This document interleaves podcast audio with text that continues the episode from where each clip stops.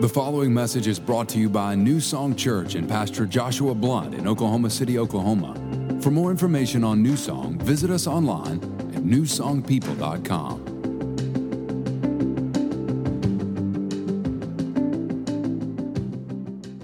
All right, we are continuing our character sketches series this morning.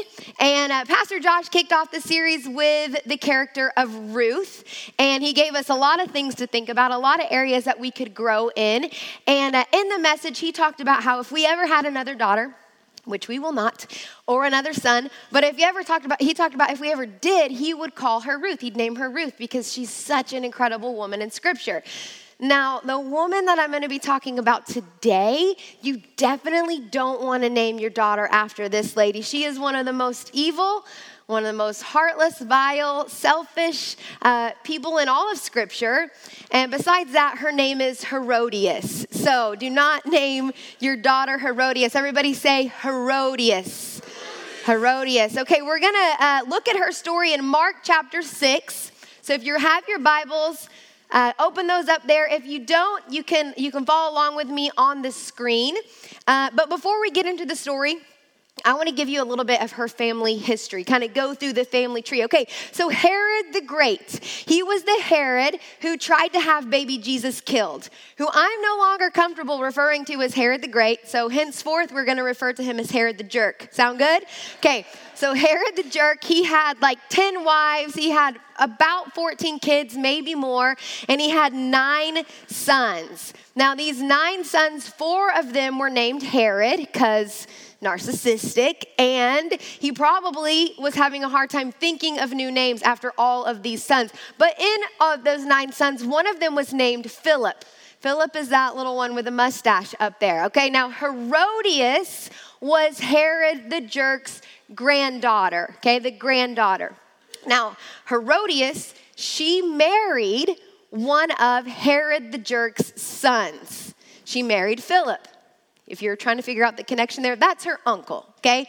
Which, that's pretty gross, right? That's not a fun thing to think about, marrying your uncle. Uh, but uh, they, they got married, yeah, gross face. And then Philip and Herodias, they had a daughter named Salome, okay? Now, at some point, Herodias was enticed by another male, and she decided to leave Philip for, wait for it, another one of her uncles, Herod. Herod Antipas is his name, and uh, she left him for her for her other uncle, which, if you think about it, this is the half brother of her ex husband. So she's leaving her uncle for her other uncle, half brother of her ex husband. This is very like 1990s television. Ricki Lake would have loved this. Jenny Jones, Jerry Springer, this would have been right up their alley. My mom should not have left me home in the summer by myself. Um, okay, so Herod Antipas, she, he illegally divorced his wife to be with Herodias. He left his wife, it was illegal to be with Herodias. And John the Baptist had a problem with that. JTB. Who was JTB? Who was John the Baptist? He was a legend. Camel hair wearing, locust and honey eating, uh, baptizer of Jesus, and hundreds, if not thousands, more. He was legendary and his message was repentance. His the whole call of his ministry was to prepare people to make ready the people for the Messiah. He was not seeker sensitive. He was not worried about offending anybody. He was very comfortable with calling people on their junk. Okay, look at an example of this just to see how John the Baptist rolled. Matthew 3, 7 through 10. When John realized that a lot of Pharisees and Sadducees were showing up for a baptismal experience, because it was becoming the popular thing to do, he exploded. Brood of snakes, what do you think you're doing slithering down here to the river? Do you think a little water on your snake skins is gonna make any difference? It's your life that must change, not your skin. John the Baptist was bold. And you may be thinking, like, dang, calm down, temper it back a little bit, John the Baptist. Like, where's the where's the love in this? But listen to what Jesus had to say about John the Baptist. Matthew 11, 11. I tell you the truth, of all who have ever lived, none is greater than John the Baptist. So John was strong in his convictions and he hated sin. And so when he found out about Herod and Herodias and their illegal marriage. He called them out on it. And Herodias, she didn't like that. She did not like being called on her sin. And that's where our story picks up in Mark chapter 6. Okay, look at this. For Herod had sent soldiers to arrest and imprison John as a favor to Herodias. She had been his brother Philip's wife, but Herod had married her. John had been telling Herod, It's against God's law for you to marry your brother's wife. So Herodias bore a grudge against John and wanted to kill him. But without Herod's approval, she was powerless. For Herod respected John, and knowing he was a good and holy man, he protected him. Herod was greatly disturbed whenever he talked with John, but even so, he liked to listen to him. Now imagine asking for a favor like Herodias asked uh, her, her, husband Herod for this favor. Like, I'll ask Josh for a favor. Like, hey, will you do me a favor? Will you get me a bottle of water when you're going into the kitchen? He's like, sure. But Her- Herodias is like, hey, will you do me a favor? Will you arrest and imprison John the Baptist? Even though he's done nothing wrong, like, he's making us look bad. I don't really like it. So would you just do me a favor? Would you arrest him? And Herod, he liked John the Baptist. He was definitely freaked out by like the camel hair and the boldness of this guy, but there was something about him that he liked, and yet he liked Herodias more because he granted her this favor. So he gets imprisoned, imprisoned thrown in jail. Uh, but Herodias isn't happy with that. She wants him completely silenced. Look at verse 21. But an opportunity came when Herod, on his birthday, gave a banquet for his nobles and military commanders and the leading men of Galilee. For when Herodias' daughter came in and danced, she pleased Herod and his guests. Now remember, this is Herod's stepdaughter. This is his niece, Salome. The king said to the girl, Ask me for whatever you wish, and I will give it to her. And he vowed to her, Whatever you ask me, I will give you, up to half of my kingdom. Now, this must have been some dance. Herod is not just being sarcastic. He's not, he's not talking figuratively. He is literally offering this girl half of the kingdom. So, what does she do? Well, she doesn't want to blow it. Like, this is a big decision, decision. So, she leaves to go seek counsel. Like, somebody help me. I don't know what to ask for. What should I ask for? What should I do? I, I, I need some guidance here. Who does she turn to? She turns to, look at verse 24.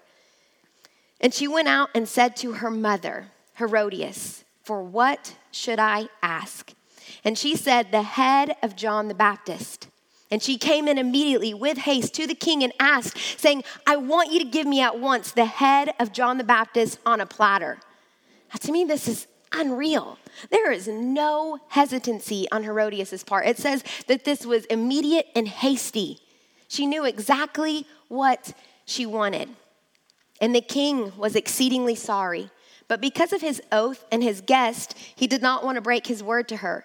And immediately the king sent an executioner with orders to bring John's head and went and beheaded him in the prison and brought his head on a platter and gave it to the girl. And the girl gave it to her mother. What a travesty here. Salome could have had up to half of the kingdom. And instead, she's got blood on her hands. She has a useless head on the platter that she doesn't even want. She gives it to her mother.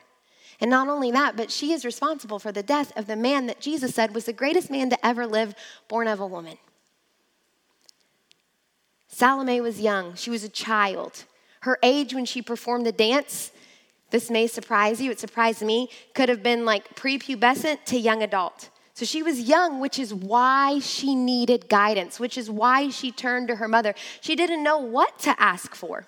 Now, as a mom of young kids myself, we've got an 11 year old, an 8 year old, and a 5 year old. And when I read this story, I can't help but think about and feel the weight of the influence, good or bad, that I have as a mother on my kids on my children. I can't help but think about the fact that my kids every day are asking me the same question Mom, what should I ask for? Dad, what should I ask for? They may not be vocalizing it like that, but they're asking us, they're looking to us, what should I seek? What should I value?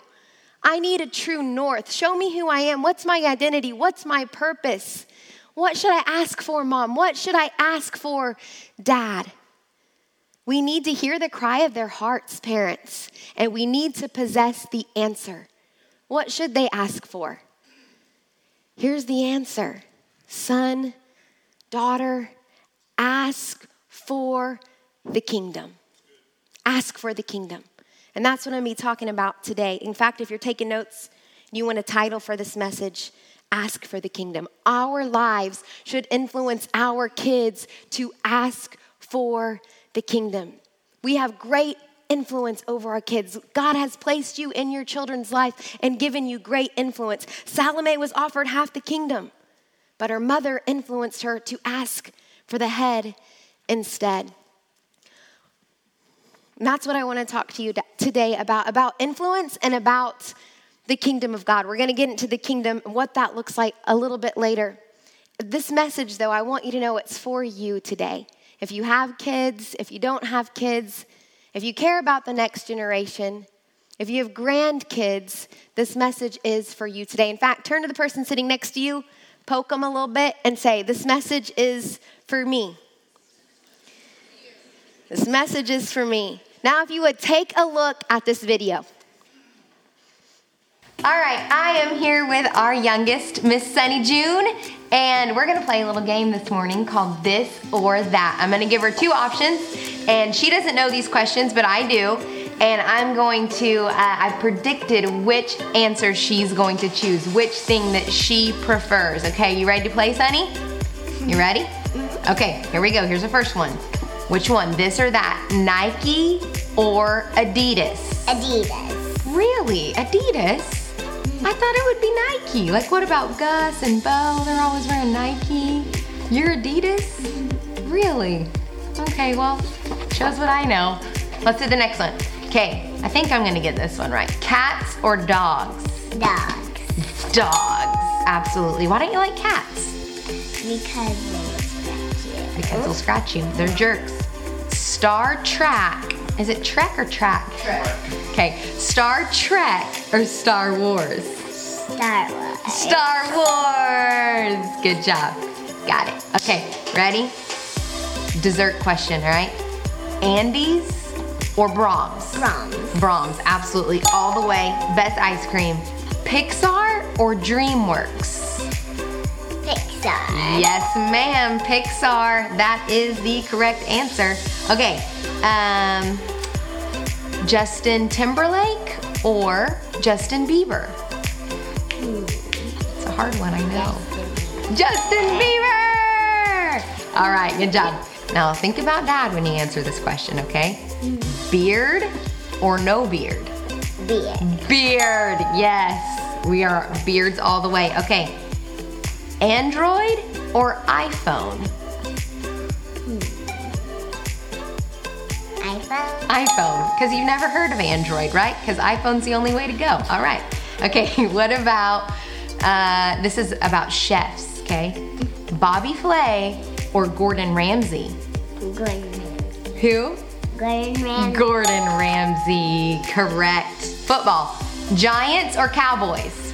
Cowboys. Cowboys. Yep, that one also is for daddy. Okay, pizza, okay? Pizza Hut or Mazzio's? Mazzio's, no hesitation. OU or OSU? Oh yeah. Ooh, that was quick. All right, this is kind of a tricky one. Disney World or Disneyland? Disneyland. Oh, that was fast. Disneyland in California, right? Okay, here's the last one. This is an important one. This is like a deal breaker, okay? Taco Bell or Taco Bueno? Taco Bueno. Taco Bueno. She knows what's up. All right. Thank you, Sunny, for playing. Okay, so the reason that I was able to predict what she would guess on almost all of those questions is because I know how I, how I have influenced her over the last five years of her life. She prefers Disneyland over Disney World because we prefer Disneyland over Disney World. And she prefers the Cowboys over the Giants because we prefer the Cowboys over the Giants. In fact, I asked my eight year old and my 11 year old the same questions, and they answered them all the same way, except for the Nike and Adidas question. So this shows us that our thoughts and our actions and our opinions, they're shaping our children. Look at this. This is from a human behavior expert and child development specialist. She says, It is through interactions with our parents that we learn what's good and bad, right and wrong, who we are and who we are to be. Although your genes lay out a blueprint for your potential development, they do not determine the way in which you will grow. Instead, it's the environment your parents create that instructs and directs your genes by enhancing some and turning off others. Who your child will be and how he will grow subsequently is up to parents. This means that your choices, what you do, or what you say and don't say, what you do and don't do, strongly influence who your child becomes. You are a key co author in the book of your child's life. So it's through interactions with you, parents, grandparents, teachers, people working in, in kids' classes. It's through interactions with you that children learn what to ask for what to value and what to seek. And if we want to teach them to seek and value and ask for the kingdom, then we as parents have got to be seeking and valuing and asking for the kingdom ourselves. Jesus told us in scripture when he taught the disciples how to pray, he said, Pray like this Our Father in heaven, holy is your name, thy kingdom come. I want your kingdom to come. Your will be done on earth as it is in heaven. So he told us to ask for the kingdom. But here's the thing I don't think if we're being honest with ourselves, that we're doing that. I know before I got this revelation this week, it wasn't something that I've been asking for intentionally. God, I ask for your kingdom, but after this, it's been on my mind nonstop. I see it in everything, how I want his kingdom to come in my life.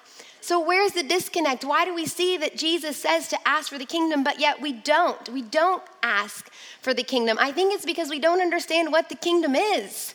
And scripture can kind of make it a mystery too.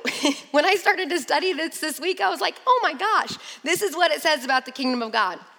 We're to pray for it, we're to seek it. We're not just to seek it, but we're to seek it first above all else. It says the kingdom is coming, it's not here yet, it already is, it's present in your midst, it's upon you, but it's at hand. This sounds like a riddle in the back of a highlights magazine where you're just like, I don't what's black and white and red all I don't know. It's this is the kingdom. It's coming, but it's not yet here. It already is. It's present, it's upon you, and yet it's at hand. So the kingdom can kind of be mysterious, and I think sometimes we're just like, you know, we just say it. I want to build the kingdom. We're part of the kingdom. But what is it really? What does it really mean? I think, too, because it's not a realm that we're experiencing or like we can put it in our GPS and just show up there, that we tend to just forget about it. But the word says, seek it first above all else. But if we don't really know what it is, then it's hard to do that. So let's look at what it is. And I think the best way to do that is just to answer these four questions. Okay, the first one is, what is God's kingdom? God's kingdom is a kingdom where his perfect agenda of justice and righteousness, like Pastor Dennis talked about last week, it's where those two things govern. They govern everything. The kingdom of God is like Eden the Garden of Eden before sin entered the world. It's a place where we live in His presence and under His rule and in His blessing. God's kingdom is a place where at every turn we're, we're bumping into His favor, His goodness, His power, His love. He rules and reigns, and His perfect way of doing things uh, is happening. It's a realm where God is in charge, where God is in charge. It's a realm you can never earn your way into but when you turn to it, it's there. That's God's kingdom. Okay, so where is it? How do you get there? Where do you get to God's kingdom? Is it just in heaven? Well, it is in heaven because God rules and reigns and, and rules and reigns in heaven. So the kingdom is in heaven, but it's also in you. Because if God, God's kingdom is wherever he reigns, if he rules and reigns in your heart, if he's been crowned the king of your heart, then the kingdom is not just in heaven, but it's also in you. It's not in the earth unless it's in you. Like Jesus is, God is not the ruler of this earth, Satan is. But if he is the ruler of your life, then the kingdom is in you. So it can be here in the earth operating, but it's there, it's in you, operating in you. Okay, so can we experience it on God's, uh, God's kingdom on earth? Yes. And what does that look like? Okay, if he's the king of your heart, if you've crowned him king, then the kingdom is in you and you can live like a king. Jesus made you a, or God made you a co heir with Jesus Christ, his son. So we can live like a king, but not like a traditional king, where it's just about palaces and eating and, and, and celebrating and, and drinking and the way that we picture a king in our minds. Romans 14, 17 says, The kingdom of God is not a matter of what we eat or drink, but of living a life of goodness and peace and joy in the Holy Spirit. That's what we can experience right now in the earth. If God's kingdom is in you, then you can experience a life of goodness, a life of peace, and a life of joy in the Holy Spirit right now in the earth. Even though the, the schemes of the enemy are going on throughout the earth, you are different. You hold the peace of the kingdom in you. Okay, so why? Why should we ask for the kingdom? If I've already made God the king of my heart and he has lordship in my life, then why do I need to ask for it? Okay, there's three dimensions to this. One, we do it because he asks for it, or he asks us to uh, ask for it. But here's what it kind of looks like it's three, three areas. First, we need to ask for it personally. Yes, you made him the Lord of your life, but really that's a daily decision. Jesus, I ask for your kingdom to come in me today today. I want you to be the ruler and reigner of my life today. Your way over my way. You come and rule and reign in me. May your kingdom come in me personally. So, first, we ask for it to come personally to us.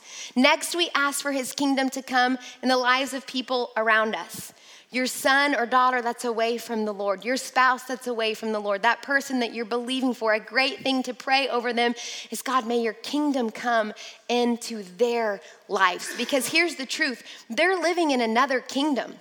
You're living in the kingdom, the kingdom's living in you, but they're living in the kingdom of darkness.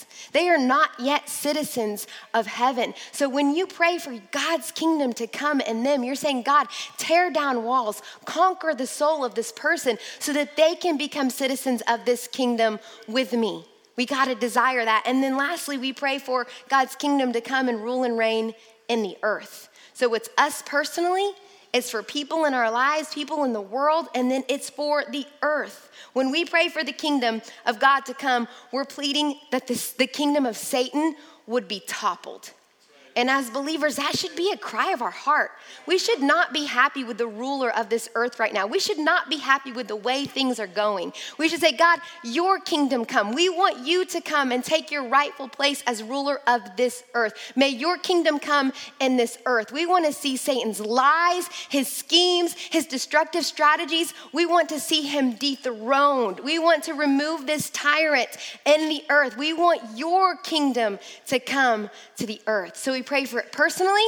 We pray for people to come in people's lives, and we pray for God's kingdom to come in the earth. And this is what we want the cry of our kids' hearts to be that when they pray, they come to us, they see us, what should I ask for? It's ask for the kingdom. Ask for God to rule and reign in your life. Ask for God to, to conquer the hearts of those people. Ask for God to rule and reign in the world. I want my kids asking for the kingdom instead of walking around with a dead head. Useless works, dead works, things that produce death in their life. I want them to be kingdom minded. I want my kids to live a life of goodness, peace, and joy in the Holy Spirit. I don't want them to settle for death when Jesus has offered us not just half of some earthly kingdom that will fade away, but He's offered us all of His kingdom.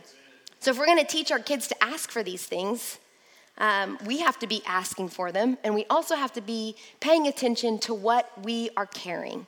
What are you carrying as parents that's affecting and influencing your children? So, to do this, we're going to backtrack a little bit to Herodias and Salome. And I want you to see this little detail in this story that hopefully opens your eyes. Mark 6 19 says, So Herodias bore a grudge against John and wanted to kill him. The NIV says it like this So Herodias nursed a grudge against John and wanted to kill him. She nursed a grudge against John the Baptist. Now, I know it's Father's Day, and I know you didn't come to church to hear a message about nursing a baby, but just bear with me, okay? Because there's some imagery here that I promise you will never forget, okay? So, nursing a baby is all consuming. Okay, I remember when I had Gus, our firstborn, I read all the books. I knew that I was going to have to feed him every two to three hours.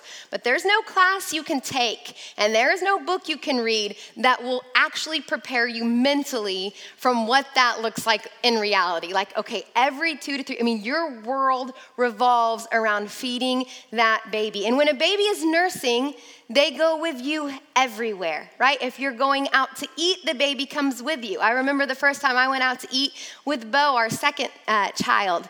And uh, with Gus, I was too afraid to go out anywhere. Like for six weeks, I was like, I can't nerd, like this isn't gonna work. But with Bo, I had a little bit more experience. So let's go. It was my birthday. She was one week old. We went to Outback Steakhouse. I bring with me like the my breast friend pillow, the tent, and I'm covered up and I'm feeding her, nursing her. And the waiter is like taking my order. And of course, he knows what's going Everybody knows what's going on underneath the tent. But at home, it's different. There is no tent. You just nurse and you cradle and you coddle and you pay attention to that baby. It gets all of your attention, all the focus is on them. The baby comes with you into your bedroom. Uh, it sleeps in the little bassinet next to you. It's there in the bedroom. It goes with you to the dinner table. Wherever you go, the baby goes with you. And you're all your world is revolved around feeding and nursing that baby. Now, I want you to think about that in relation to Herodias and her nursing this grudge. Nursing this grudge, her hatred against John the Baptist, it was something that was all consuming. It was something that she was coddled up with, that she was cuddled up with, patting its little bottom, bringing it with her wherever she went. She'd go to Outback Steakhouse and she tried to cover up the fact that she hated John the Baptist, but everybody knew that that hatred was brewing. It was brooding under the surface. She would take that little grudge with her into the bedroom. She'd take that little grudge with her wherever she was going, whatever she was doing, on vacation, at the dinner table. The grudge came with her. She was nursing a grudge, all consuming around the clock. Where she went, the grudge went with her.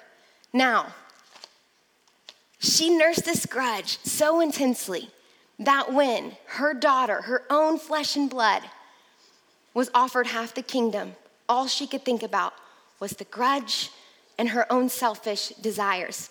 What also is crazy about this is that when her mother threw out the option, like, let's ask for John's head, that Salome wasn't like, Mom, no, sick. What is wrong with you?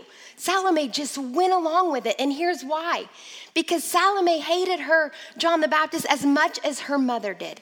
She probably didn't understand why, in the same way Sunny didn't understand why she chose iPhone over Android. She just knows that she, she chose that because she's heard us talk about iPhone. She's never heard us talk about Android. But the hatred of John the Baptist was something that was she was nursing, something that she was exposing her, her daughter to, something that was regular dinner conversation. So it made perfect sense. This or that, Salome, half the kingdom or John the Baptist head on a platter. We'll go with John the Baptist head on the platter. Everybody's in agreement because of how she had been nursing that grudge. Think about this. Herodias was so consumed with the grudge, she wasn't even thinking about the kingdom. Like that option wasn't even on the table for her. So here's my question to you this morning Are you thinking about the kingdom? Are you thinking about the kingdom?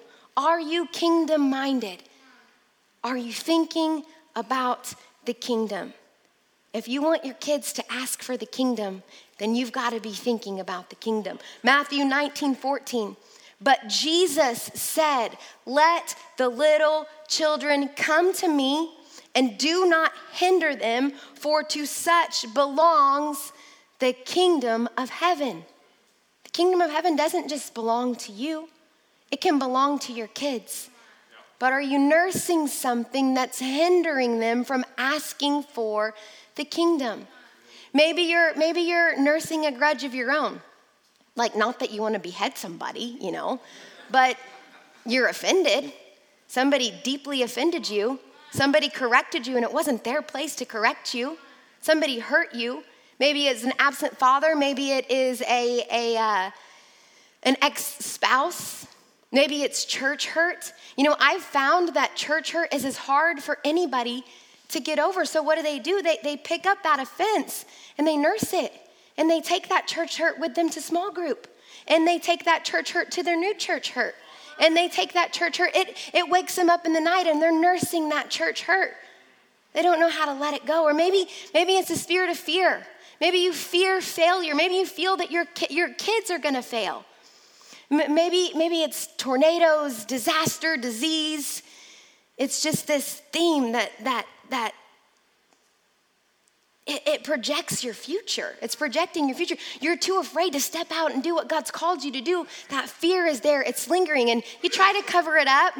But everybody knows that that fear is what's driving you. And you nurse it as you watch the news and you think about all the bad things that are happening and you talk about it with everybody and you get all the updates on your phone. You nurse it, you nurse it, you nurse it.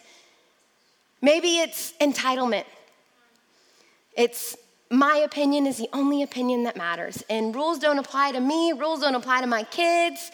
And and kid baby cry in the movie theater it doesn't matter if it's bothering everybody else or or this church doesn't doesn't meet my need exactly. they don't have a ministry that that caters ex- right directly to me so i'm leaving that church and then I'm going to leave another church, and I'm you're that church hopping. You just nurse in that spirit of entitlement. It's all about me, and I'm telling you, as you nurse that spirit of entitlement, it gets full, and then it spits up all over you, and then you smell. Then you smell like a spoiled brat. And you know what? That scent's gonna get off on your kids. I see it, I see it all the time. That, that spirit of entitlement that the parents have, that gets off on your kids, man. And they smell spoiled, and everywhere they go, it's not about God's kingdom, it's about their little kingdom. What are you nursing? Maybe it's achievement, the need to achieve. That's what your world revolves around. You're nursing that need to achieve at the dinner table when you answer that phone, because heaven forbid you miss that call from your boss. You're nursing that need to achieve when you let your kids miss church for club sports because you think they're gonna go pro. Good luck with that one, right? Good luck. Get your kids in church. You, you, you rockabye that need to achieve. You rockabye, you nurse it, it intrudes into different areas that it's not supposed to intrude upon because you're nursing it. Maybe it's shame, maybe it's rejection, maybe it's selfishness, depression, insecurity. We're all nursing something or some things. And here's the thing whatever you're holding on to, whatever you're bringing to the table, it's affecting your kids. It's directly affecting them and hindering them from asking for the kingdom. You're teaching them to settle for dead, dead works, things that don't produce, things that are useless. It's like, oh, I didn't even want this. This is not what I want.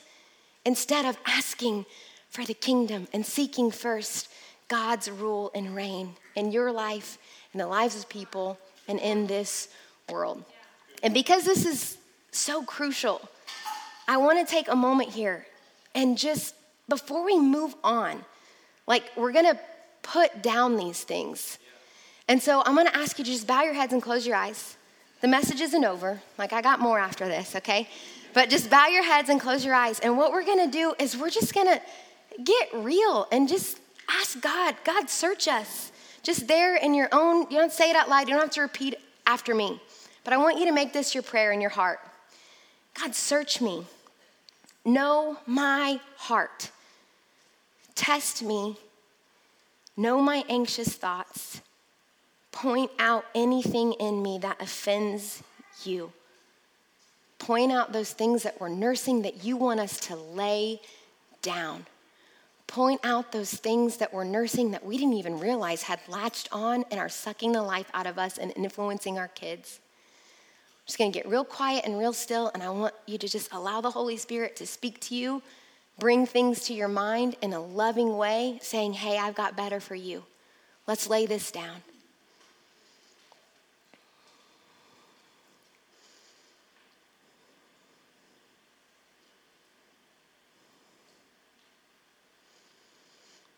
God, we thank you for pointing things out to us. We repent right there in your heart. Just repent. Forgive me for nursing these things that I shouldn't be nursing. God, I want your kingdom to come in my life.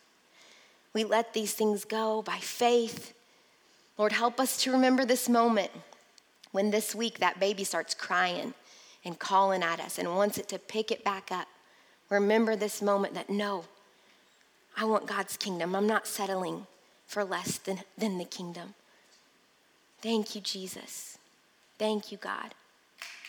Help us to remember how we're influencing and impacting our kids. If we've if any of this stuff has gotten off on our kids, Lord, we just rebuke it in Jesus' name. Thank you that a grace just covers them, hovers over them. Thank you for it. In Jesus' name, amen. Okay, so here's what happened. You just cold turkey winged that little sucker putting it down, no more, okay? But here's what the Lord showed me we can't just like lay that thing down. He wants us to also pick something up. And I was like, okay, so what do you want us to pick up? What do we need to be nursing in order to influence our kids to ask for the kingdom? And as I was thinking through this, I, I thought of Matthew 16 24. The Lord dropped it in my heart.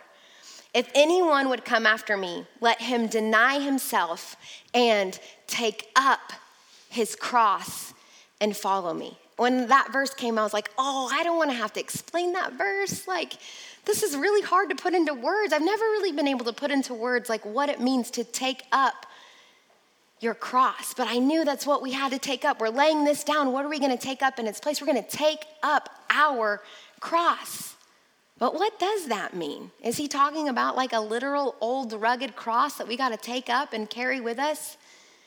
He's not talking about that. He's talking about our own personal cross. And I came across this article by Lisa Bevere that explained this so well. I will never forget what it means and what it looks like to carry my cross. And I want to share with you some insight and revelation from her. She said she was on a journey to figuring out what it meant to carry her cross. This scripture was like, what does this mean, God? And she just began to meditate on the cross, thinking about what the cross meant to her and her life. And then she decided to pull social media.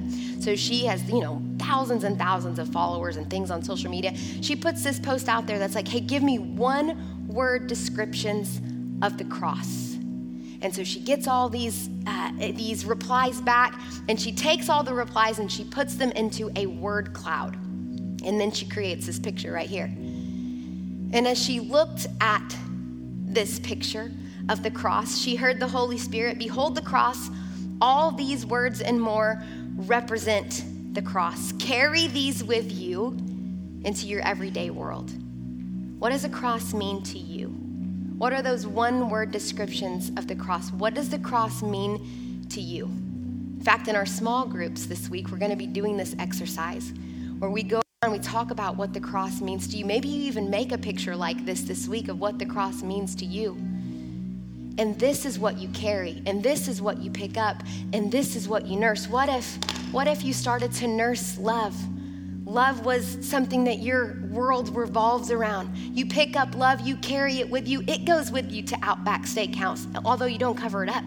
You let that love shine. You pick up freedom. You pick up forgiveness. This is something that you're bringing to the dinner ta- table with you.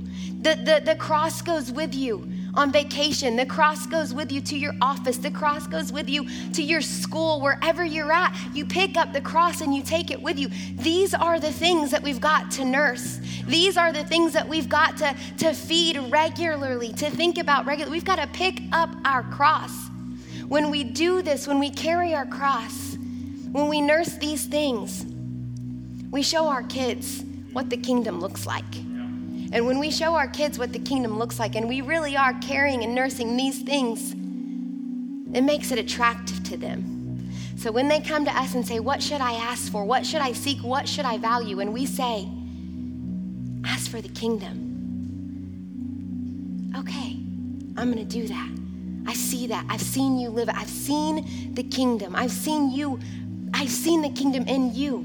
I know what it looks like. It's attractive to me. What if every day we prayed, God, may everything that the cross represents, the crucifixion of your son represents, may that be fully expressed in me and through me.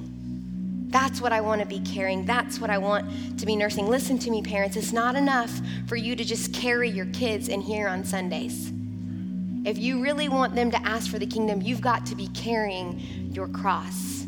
A lot of kids are leaving the church, and here's why.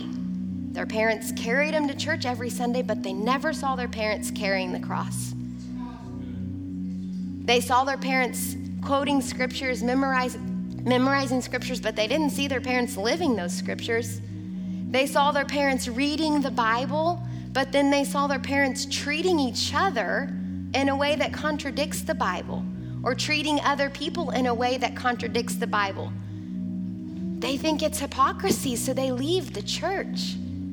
You have got to, if you really want to influence your kids, read all the parent books, discipline them, spank them, love them, all those things. But if you really want to influence your kids, You've got to teach them to ask for the kingdom. And the way that you do that is by choosing to not nurse things that produce death.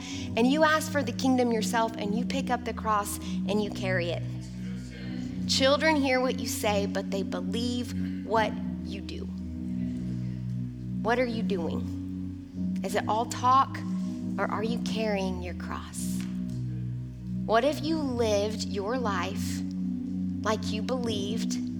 that the kingdom of God is a real realm where God reigns, where his justice reigns, where his righteousness reigns? What if you what if you live like you really believed that the kingdom of God is real and that that was what you were seeking first absolutely before anything else in the world. This is what's most precious to you is God's kingdom, his rule and reign in your life. If you live like that, then your kids will begin to pray prayers like, God, may your kingdom come in my life. It's not about me. I want your will. It's not it's not about I want more money, I want promotion, I, I want to find the right wife. I, it's just, may your kingdom come. You rule and reign in my life. And if that's the case, then I'm good. If you're ruling and reigning in my life, that's what I want. We teach our kids to do this when we take up our cross. If you would bow your heads and close your eyes.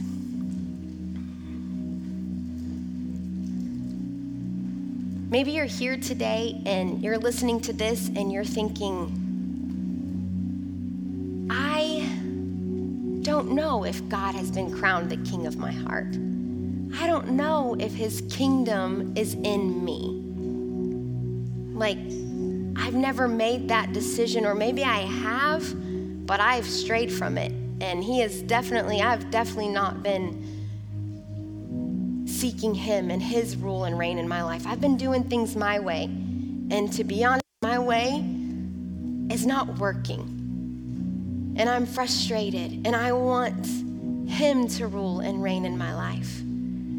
If that's you today, I want you to know that God's not mad at you, but He's excited for this opportunity for you to invite Him to be the ruler and the reigner and the Lord of your life.